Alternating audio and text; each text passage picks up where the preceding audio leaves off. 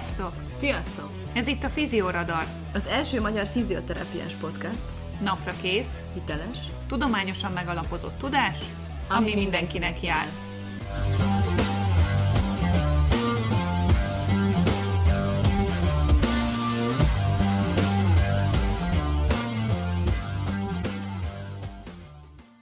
Műsorban elhangzottak nem minősülnek egészségügyi tanácsadásnak, sem egészségügyi oktatásnak vagy képzésnek, és nem helyettesítik azt. Minden információ tájékoztató jellegű és a figyelem felkeltését szolgálja. Sziasztok! Ez itt újra a Fizioradar. Edina vagyok, a Fizioradar egyik műsorvezetője, és mint mindig, hála Istennek, ma is itt van velem, műsorvezetőtársam Kati. Szia Kati, hogy vagy ma? Sziasztok! Szia Edina! Köszönöm szépen, jól vagyok, és hát mindenkinek nagyon boldog új évet kívánunk, és új lendülettel csapunk bele a podcastba 2022 első adásába. És akkor lássuk is, hogy miről lesz szó a mai adásunkban. Három különböző témájú cikket dolgoztunk fel, de annál aktuálisabbak, és mindegyik kapcsolódik valamelyik korábbi podcast adásunkhoz is. Azért lett egy ilyen rész, mert azon vagyunk, hogyha valamelyik általunk említett témában továbblépés van, azt is bemutassuk nektek. Szeretnénk lépést tartani a tudomány fejlődésével és az újabb szakcikkekkel, kutatásokkal, ugye ez a podcastnak a lényege, és ezt szeretnénk veletek is megosztani. Úgyhogy kezdjünk is bele.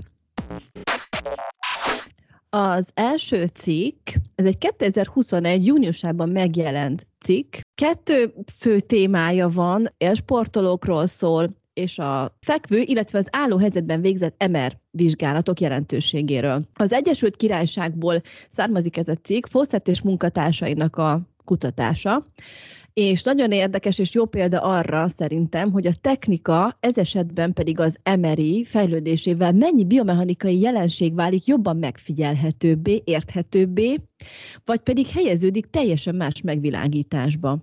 És talán előrevetíti azt is, hogy várhatunk még hasonló tanulmányokat, és több választ kapunk ezzel kapcsolatban. Ebben a kutatásban 40 főt vontak be, akik 13 és 24 év közötti elit tornászok voltak, őket vizsgálták. Azok a tornászok kerültek beválasztásra, akik megfeleltek a 2020-as Tokiói olimpia kvalifikációs követelményeinek. A 40 tornászból 18 fő volt férfi, az átlag 32 óra edzés per hét volt, nem semmi.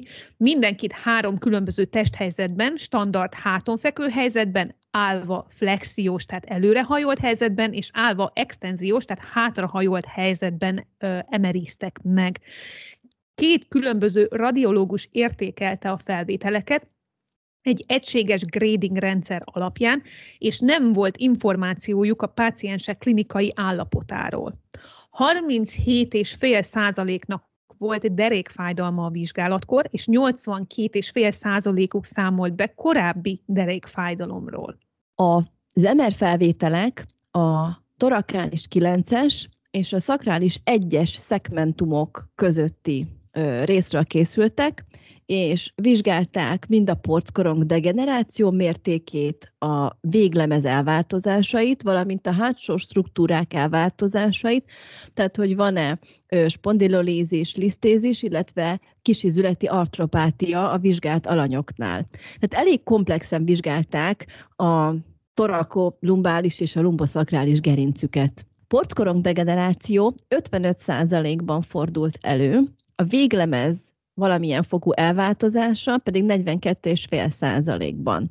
Diszkusz hernia 20%-ban volt ezeknél a sportolóknál. A hátsó csigolyai a pars interarticularisnak az ödémája, illetve spondylolízis 40%-ban fordult elő, tehát elég nagy százalékban, spondylolisztézis pedig 15%-ban.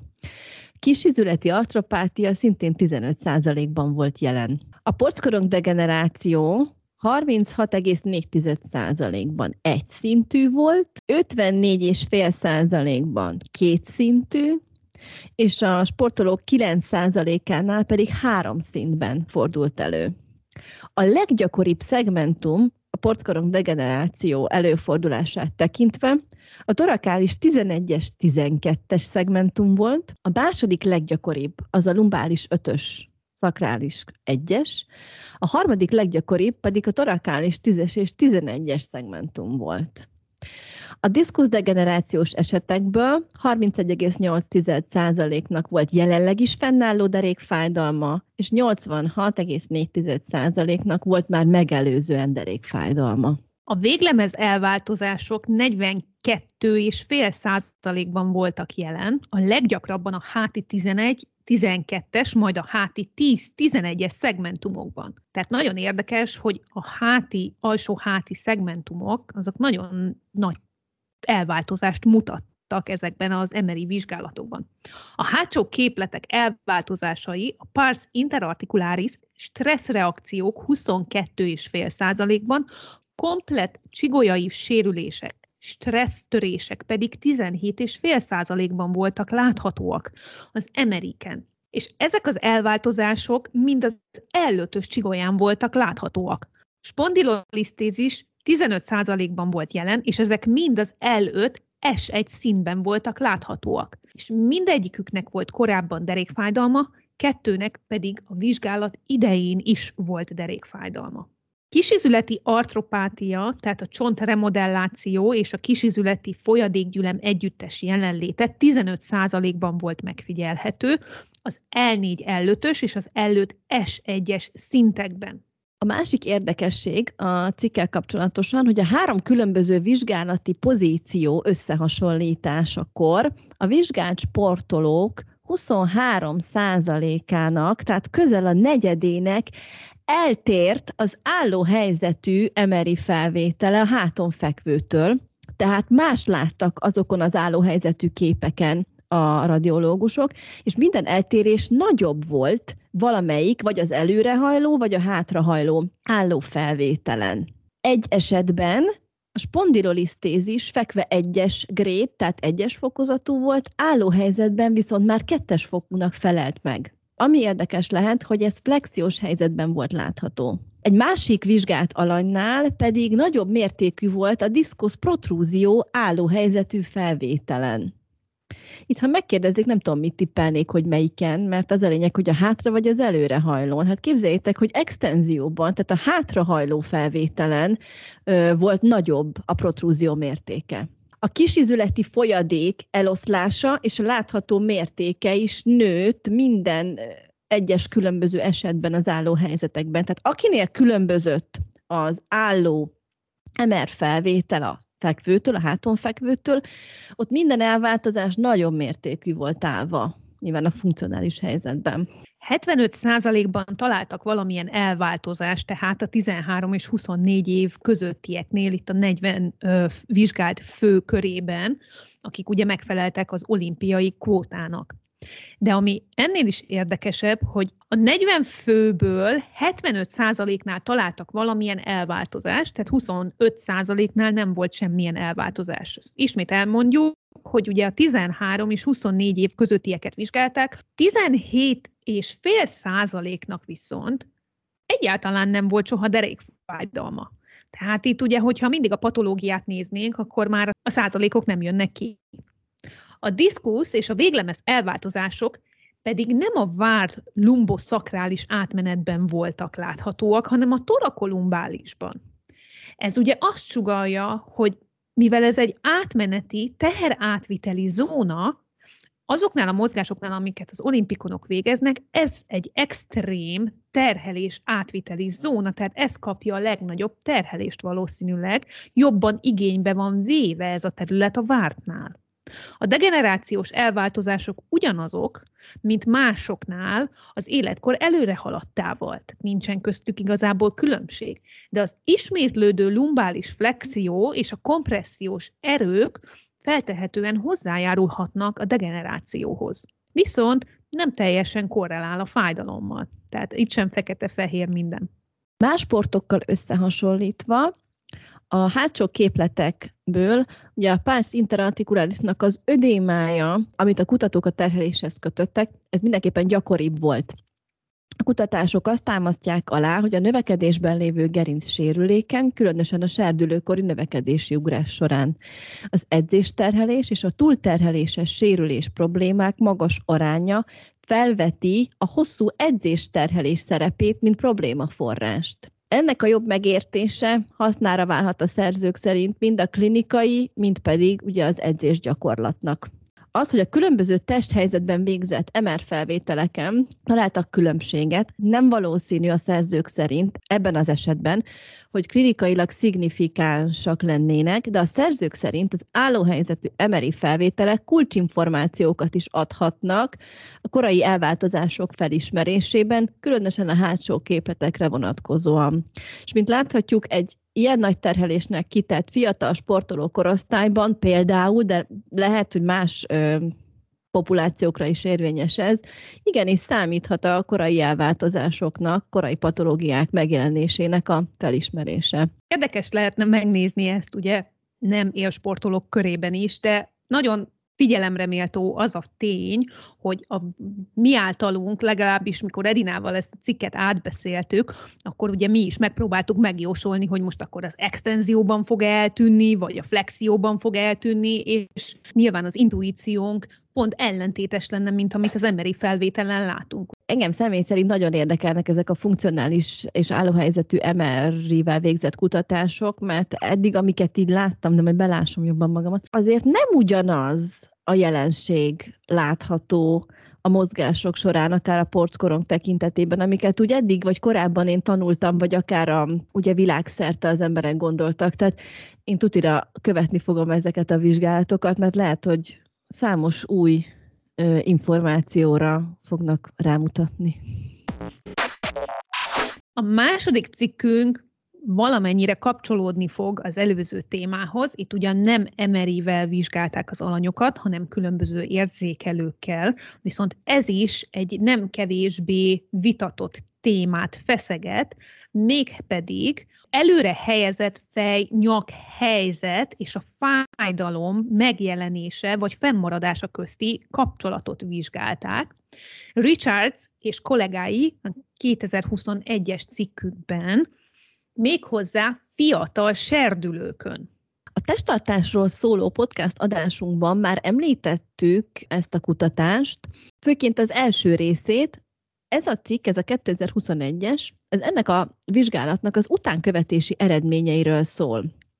2016-ban megjelent cikke ennek a kutatócsoportnak a 17 éves korosztályt vizsgálta, most pedig ugyanezeket a fiatal serdülőket 5 év elteltével 22 éves korukban is ugyanúgy megvizsgálták, és ugyanazokat a kérdéves felméréseket, illetve ugyanazokat az analíziseket csinálták meg rajtuk. Ami nagyon fontos, hogy ez egy elég nagy alanyszámú vizsgálat, mert 686 főt tudtak az utánkövetésbe bevonni, tehát ennyi főnek van meg az adata, ami azt gondolom, hogy ezért eléggé nagy szám, és kivételes, tehát hasonló ö, alanyszámú vizsgálat szerintem nincs is ebben a témában.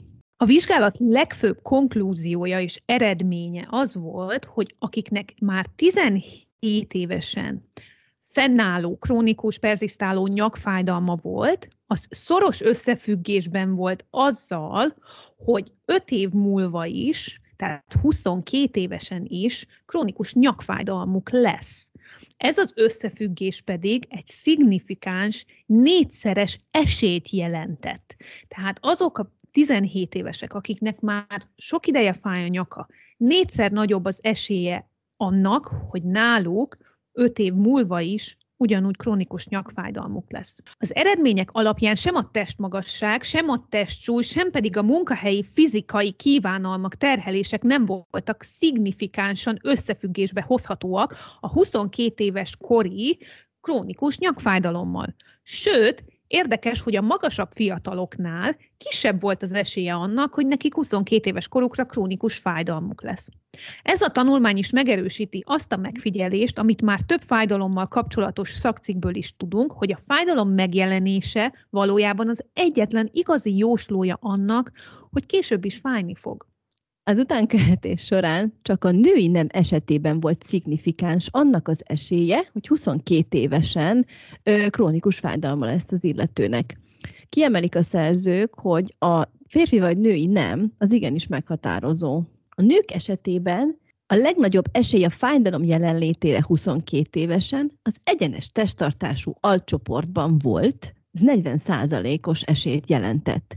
Ugye ha emlékeztek, vagy ha visszahallgatjátok a testtartásról szóló adást, abban elmondtuk, de most újra elmondom, hogy a, a 17 évesek vizsgálatában négy alcsoportra osztották őket az alapján, hogy mi volt a megszokott testtartásuk ezeknek a fiataloknak.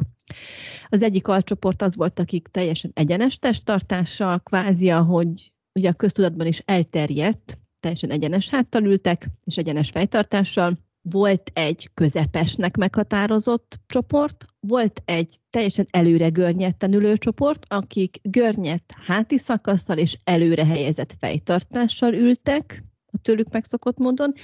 A negyedik csoport pedig egyenes háti szakaszsal, de előre helyezett fejtartással ült. Tehát ezt a négy alcsoportot ö, találták a kutatók, ide tudták az összes résztvevőt besorolni a négy valamelyik alcsoport egyikébe, annó, öt évvel ezelőtt. A nők esetében a legkisebb esély a fájdalomra 22 éves korban a görnyet hát és előre helyezett fejtartás alcsoportban volt, konkrétan 15,6 százalék.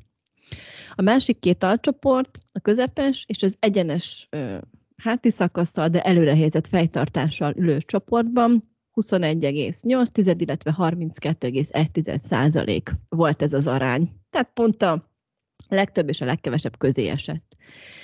Az egyenes testtartású alcsoporthoz képest mind a görnyet tartású, mind pedig a közepesnek elnevezett alcsoportban kisebb esély volt 22 évesen a krónikus nyakfájdalomra. A tanulmányban a két alcsoportra is az előre helyezett fejtartás volt jellemző az az elterjedt nézet, mind az egészségügyi dolgozók körében, mind pedig ugye a köztudatban, hogy az előre fejtartás miatt olyan biomechanikai terhelések generálódnak, amik aztán hozzájárulhatnak a fájdalomhoz.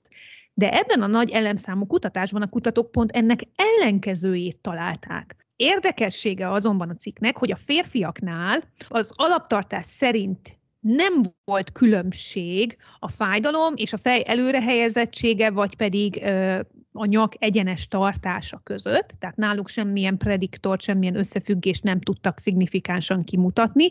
Ugyanakkor a nők esetében azoknál a hölgyeknél volt a legkevésbé gyakori a nyakfájdalom, akiknél előre helyezett volt a fej, és enyhén görbe volt a hát, vagy pedig nagyon görbe volt a hát. Azt gondolom, hogy ezek nagyon érdekes adatok, természetesen itt is azért nem szabad feketén-fehéren értelmezni, de legyen ott mindig, gondoljunk erre, hogy, hogy azért igenis, igenis számíthat nem törvényszerű ez. Nyilván ez öt év, és fiatalokról van szó. Én kíváncsi lennék személy szerint újabb öt év elteltével az eredményeikre, illetve azt is hozzá kell tenni, ugye, amit tudunk más kutatásokból, hogy nem, maga, nem csak maga az ülő helyzet számít, hanem a testtartás váltása, tehát hogy váltsunk pozíciót munka közben, ugye itt főleg az ülő helyzetről van szó, tehát nagyon sok embert érintő ülő munkáról is, de hogy egyáltalán nem ördögtől való és nem szabad démonizálni ezt az előre görnyett, előre helyezett fejtartás helyzetet. Számomra a cikk legfontosabb üzenete az, hogy ne általánosítsunk. Nagyon gyakori az, hogy rámondjuk az illetőre, biztos azért fáj a nyaka, mert előre helyezett a fejtartása, mert görbén ül, mert nem húzza ki magát.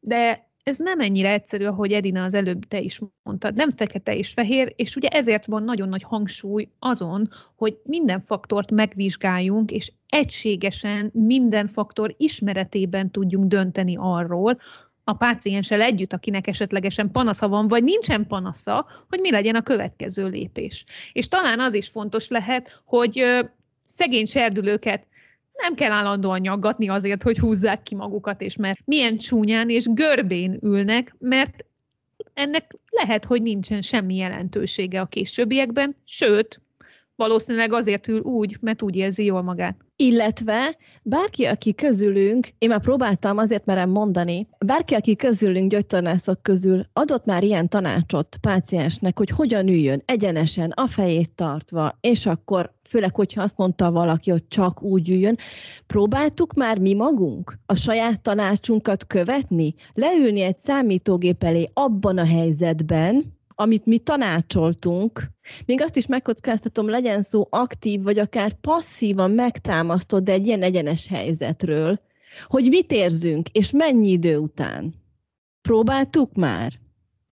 Aki nem, az próbálja ki nyugodtan. Tehát én nem tudok mozdulatlanul ülni, össze-vissza váltom a helyzeteket, felrakom egyik lábam, másik lábam, görnyedek, mozgatom a nyakam, masszírozom a vállam, nem tudom egyébként. Tehát, hogy nyugodtan próbálja ki, aki még nem próbálta mert hogy előbb-utóbb fájni fog. Tehát sokkal többet számít az, hogy az ember váltson, mozogjon ülés közben. Persze, amikor tanácsot adunk egy páciensnek, nyilván legyen alátámasztva, tehát a klasszikus elvek oké, okay, benne vannak, üljön egyenesen, de azt is tegyük hozzá, hogy és mozogjon. És nem baj, ha öt percig görnyedten mert úgy a kényelmes, mert semmi baja nem lesz tőle. Én azt is meg tudom érteni, hogyha ezt, ezt, ezt így nehéz ö, lenyelni, vagy nem tudom, mert hogyha valaki ebbe belegondol, akkor te jó ég, minden pácienssel egyenként végigvesézni, minden létező tényezőt, ami az ő szituációjában ott van, az baromi melós és ezt napi több órában, hát na nagyon melós. Tehát, hogy igazából sokkal több energiát kell akkor így nekünk is beletenni, és sokkal fárasztóbb, mert sokkal több agymunka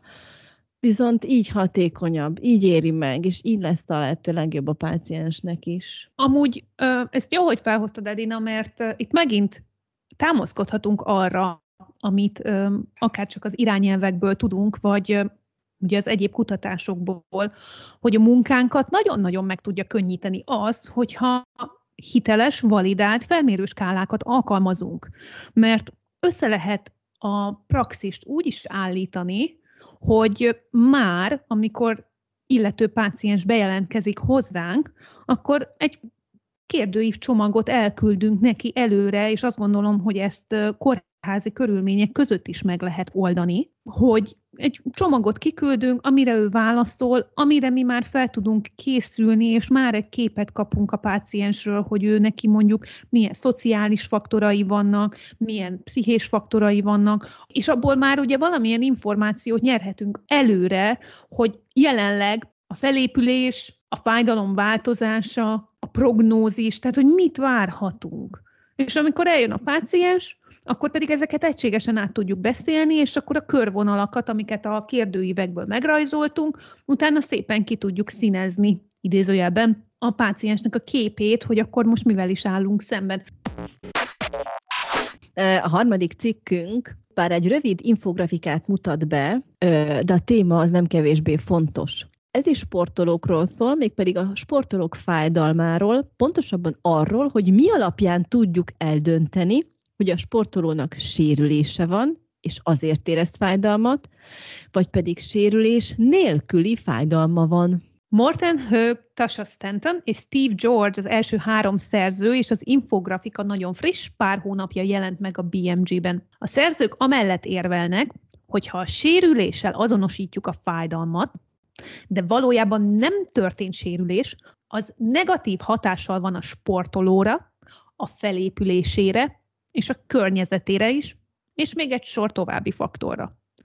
Ezért összeszedték azokat a fő pontokat, amik segítségével megkülönböztethető a sérülés talaján megjelenő fájdalom a nem sérüléshez köthető fájdalomtól. Mielőtt részletesebben átbeszélnénk ezeket a pontokat, szeretnénk a szerzők gondolatmenetét is ismertetni. Az első vezérgondolat az, hogyha az ártalmatlan és normális fájdalomingadozást sportsérülésnek tituláljuk, az negatívan hat a sportoló teljesítményére. A második vezérgondolat, hogyha minden fájdalmat valamilyen szöveti sérülés direkt jelének tekintünk, akkor könnyen háttérbe szorulhatnak a sportba való visszatérés pszichés és szociális tényezői. A harmadik, ha a sportolót sérültnek bélyegzik meg, amikor valójában nincs is sérülés, hanem a fájdalom az, ami megjelenik, a szükségtelen vizsgálatokhoz és kezelésekhez valamint akár beavatkozásokhoz vezethet. Az utolsó pedig, hogyha a fájdalmat nem igazolható sérüléshez kötik, akkor az növeli a félelmet és a szorongást a sportolóban. Ezt evidenciák támasztják alá, miszerint nagyon gyakori a katasztrofizálás és a félelem az újrasérüléstől a sportolók körében, és ezáltal nő a félelem elkerülés is a sportolókban. Ezen megfontolások alapján a szerzők két új terminológia bevezetését javasolják. Az egyik a sporthoz köthető sérülés, a másik pedig a sporthoz köthető fájdalom. A két kifejezésnek tudományosan megalapozott okai vannak, mégpedig, hogy a szöveti sérülés szinte mindig fájdalommal jár, ez a sérülés modellekből ismert tény, valamint, hogy a fájdalom nem mindig társul szöveti sérüléshez.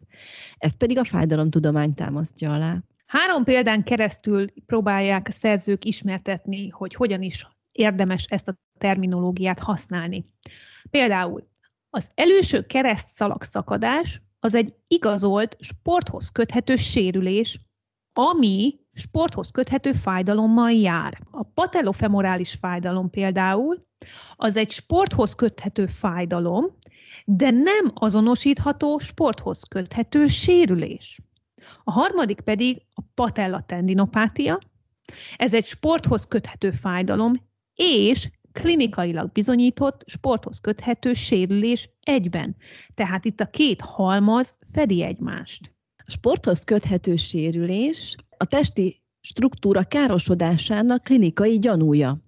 A klinikai gyanút erősíti, a fizikai korlátozottság áll fenn, tiszta és egyértelmű a sérülés mechanizmusa, és jelen vannak a gyulladás jelei az életkor függvényében figyelembe kell venni az esetleges degenerációs folyamatokat is. A sporthoz köthető fájdalom ugyanakkor olyan fájdalom, ami korlátozottságot okoz a sportaktivitások kontextusában. A Nemzetközi Fájdalomkutató Társaság definíciója alapján a fájdalom az egy kellemetlen szenzoros és érzelmi élmény, ami összefüggésbe hozható akut vagy potenciális szöveti károsodással, vagy hasonlít ahhoz. Tehát fontos, hogy a fájdalmat mindig a páciens jelzi, és hogy a fájdalom létezhet szöveti károsodás nélkül is. Tíz szempont alapján hasonlítják össze a két különböző csoportot, az ugye az ő általuk javasolt új terminológia szerint. Ezekből öt példát hozunk most nektek, a többit az infografikán láthatjátok, ajánljuk figyelmetekbe. Az egyik ezek közül hogy a kezelés fókusza hol legyen. A kezelés fókusza sporthoz köthető sérülés esetén a szöveti gyógyuláson és az újrasérülés prevencióján legyen a szerzők szerint. Sporthoz köthető fájdalom esetén a korlátozottság csökkentésén legyen, és a páciens önmagától vezérelt fájdalommenedzsment stratégiák javításán legyen. Fontos a kezelés kimenetele, és a mérőskálák, valamint a mérések alkalmazása, illetve hogy mit mihez viszonyítsunk. Sporthoz kapcsolódó sérülés esetén a gyógyuláshoz köthető biomarkerek, például ugye radiológiai képek, illetve a terhelés és a funkció gyógyulási állapothoz való adaptálása a lényeg, és hogy ezen legyen a fókusz. Sporthoz köthető fájdalom esetén pedig a sportoló úgy térjen vissza a sporthoz, hogy úgy érezze, hogy kontrollja van a fájdalma felett. A sportba való visszatérés szempontja is különbözik a két esetben. Sporthoz köthető sérülés esetén a sportba való visszatérés az a szöveti tolerancia és a felkészültség érzése által irányított legyen. Sporthoz köthető fájdalom esetén pedig a fájdalom fölötti kontroll és a felkészültség érzése által irányított legyen.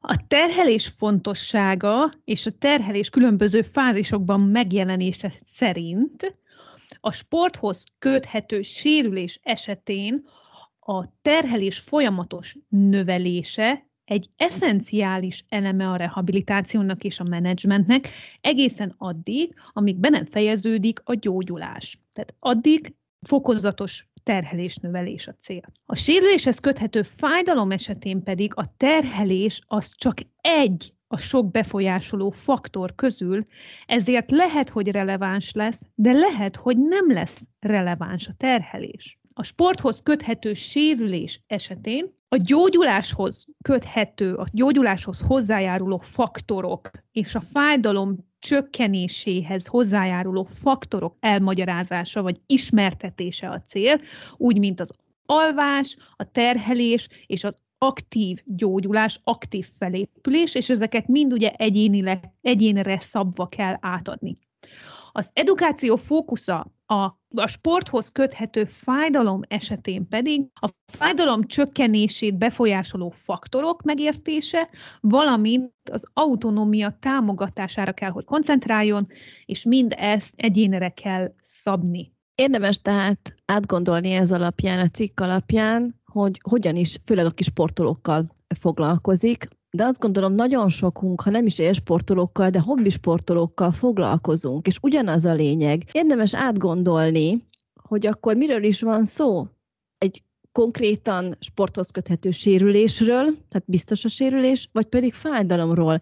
Mert ugye láthattuk, hogy nagyon sok mindenben különbözik a kettő. Érdemes ezt átgondolni, esetleg újra gondolni, és akkor figyelni arra, hogy milyen terminológiát használunk. Ez azért is fontos, mert hogyha mind a kettőt egy kalap alá vesszük, és ugyanúgy fogjuk kezelni, ugyanazt a szóhasználatot használjuk, ugyanazt a menedzsmentet használjuk, ugyanúgy állunk hozzá, például, ugye, mint láthattuk, a terhelés egy ilyen kérdés, hogy terhelés csökkentést javaslunk egy olyan sportolónak, akinek igazából sporthoz köthető fájdalma van csak, ahol ez egy félelem elkerülő magatartáshoz fog vezetni, vagy pedig a sportoló saját önbizalmának a megváltozásához, csökkenéséhez vezethet, azzal befolyásoljuk a sportolónak mind a teljesítményét, a jövőjét, ez nagyon messzire gyűrűzik. Ma, már 2021-ben ö, teljesen indokolt ezt elkülöníteni, mert erre elég nagy, ö, hát azt mondtam, hogy nem tudom, hogy van magyarul a body of evidence, szóval ez már azért eléggé bebizonyított, hogy ez, ez tényleg így van, úgyhogy én azt gondolom, hogy érdemes követni, átgondolni, amennyire tudjuk beilleszteni, egy kicsit szemléletmódot váltani, főleg, hogyha ez eddig egy kicsit ismeretlenebb volt. Összefoglalásképpen az első cikkhez kapcsolódóan annyit mondanék, hogy szerintem ez egy jó példa arra, hogy a funkcionális képalkotók és az egyéb vizsgálatok is időről időre rávilágítanék arra, noha egy-egy tanulmányban csak egy-egy populáció kapcsán, de azért ez valószínű, hogy fog nőni is, és egyre több populációt fognak vizsgálni. Egy tanulság az, hogy nem biztos, hogy minden úgy mozdul és úgy reagál, ahogy mi korábban gondoltuk, vagy tanultuk mert ezt mutatják be ezek a képalkotók is. Továbbá az is lényeges információ, hogy számos korábbi elmélet kadaver vizsgálatokból származott, vagy pedig állatokon végzett ö, vizsgálatokból. A jelenlegi evidencia és a technika fejlődése által adott lehetőségek alapján ma már hiba pusztán csak kadaver vagy állati vizsgálati eredményekből messze menő következtetéseket levonni. Elvégre a pácienseink élő, funkcionáló emberek. A második cikknek talán az a kulcsüzenete, hogy azért, mert valami a köztudatba beékelődött és bebetonozta magát, az nem azt jelenti, hogy tudományos bizonyítékunk is van rá. Az előre helyezett fejtartás erre egy jó példa, mivel a vizsgálatból kiderül, hogy az előre helyezett fejtartás igazából nem predisponáló, hanem pont protektív faktor a nyakfájdalom kialakulása vagy pedig perzisztálása krónikus fennállásával szemben. A második fontos kulcsüzenete ennek a cikknek pedig az, hogy ne általánosítsunk. A harmadik cikk pedig arra világít rá, hogy a fájdalom és a sérülés témakörében is nagyon érdemes a kommunikációnkat megváltoztatni, és nagyon tudatosan kommunikálni ezzel kapcsolatosan, akár legyen szó sportolóról, vagy egy átlagemberről, aki hobbi szinten ö, sportol, ugyanis az illető jövőjére is hatással van az, hogy mit és hogyan kommunikálunk. És valószínűleg a jövőbeli kutatásokat és a jövőbeli differenciáldiagnózist is meg fogja határozni ez a fajta új szemlélet. De hát nyilván ezeknek az alkalmazása mind rajtunk múlik, úgyhogy mi biztatunk mindenkit, hogy ezeket építse be a klinikumba, építse be a gyakorlatába. Köszönjük, hogy ma is velünk voltatok. Még mindig biztatunk mindenkit, hogy olvasson, keresgéljen saját maga is érdekes cikkeket a saját érdeklődési körében. Bármi téma van, dobjátok fel nyugodtan, ami érdekel titeket, vagy hogyha találtatok bármilyen érdekes cikket, vagy akár olyat, ami ellentmond az eddigieknek, akkor nyugodtan jelezzétek, beszélgessünk ezekről akár. Mint mindig, a podcast leíratban megtaláljátok a három cikk linkjét, és hogyha valaki esetleg segítséget szeretne kapni abban, hogy hogyan érheti el ezeket a cikkeket, akkor mindenképpen keressen minket, mert fogunk tudni segíteni. Kövessetek minket Facebook és Instagram oldalunkon is. A következő adásban várunk újra szeretettel mindenkit. Vigyázzatok magatokra! Sziasztok! Sziasztok!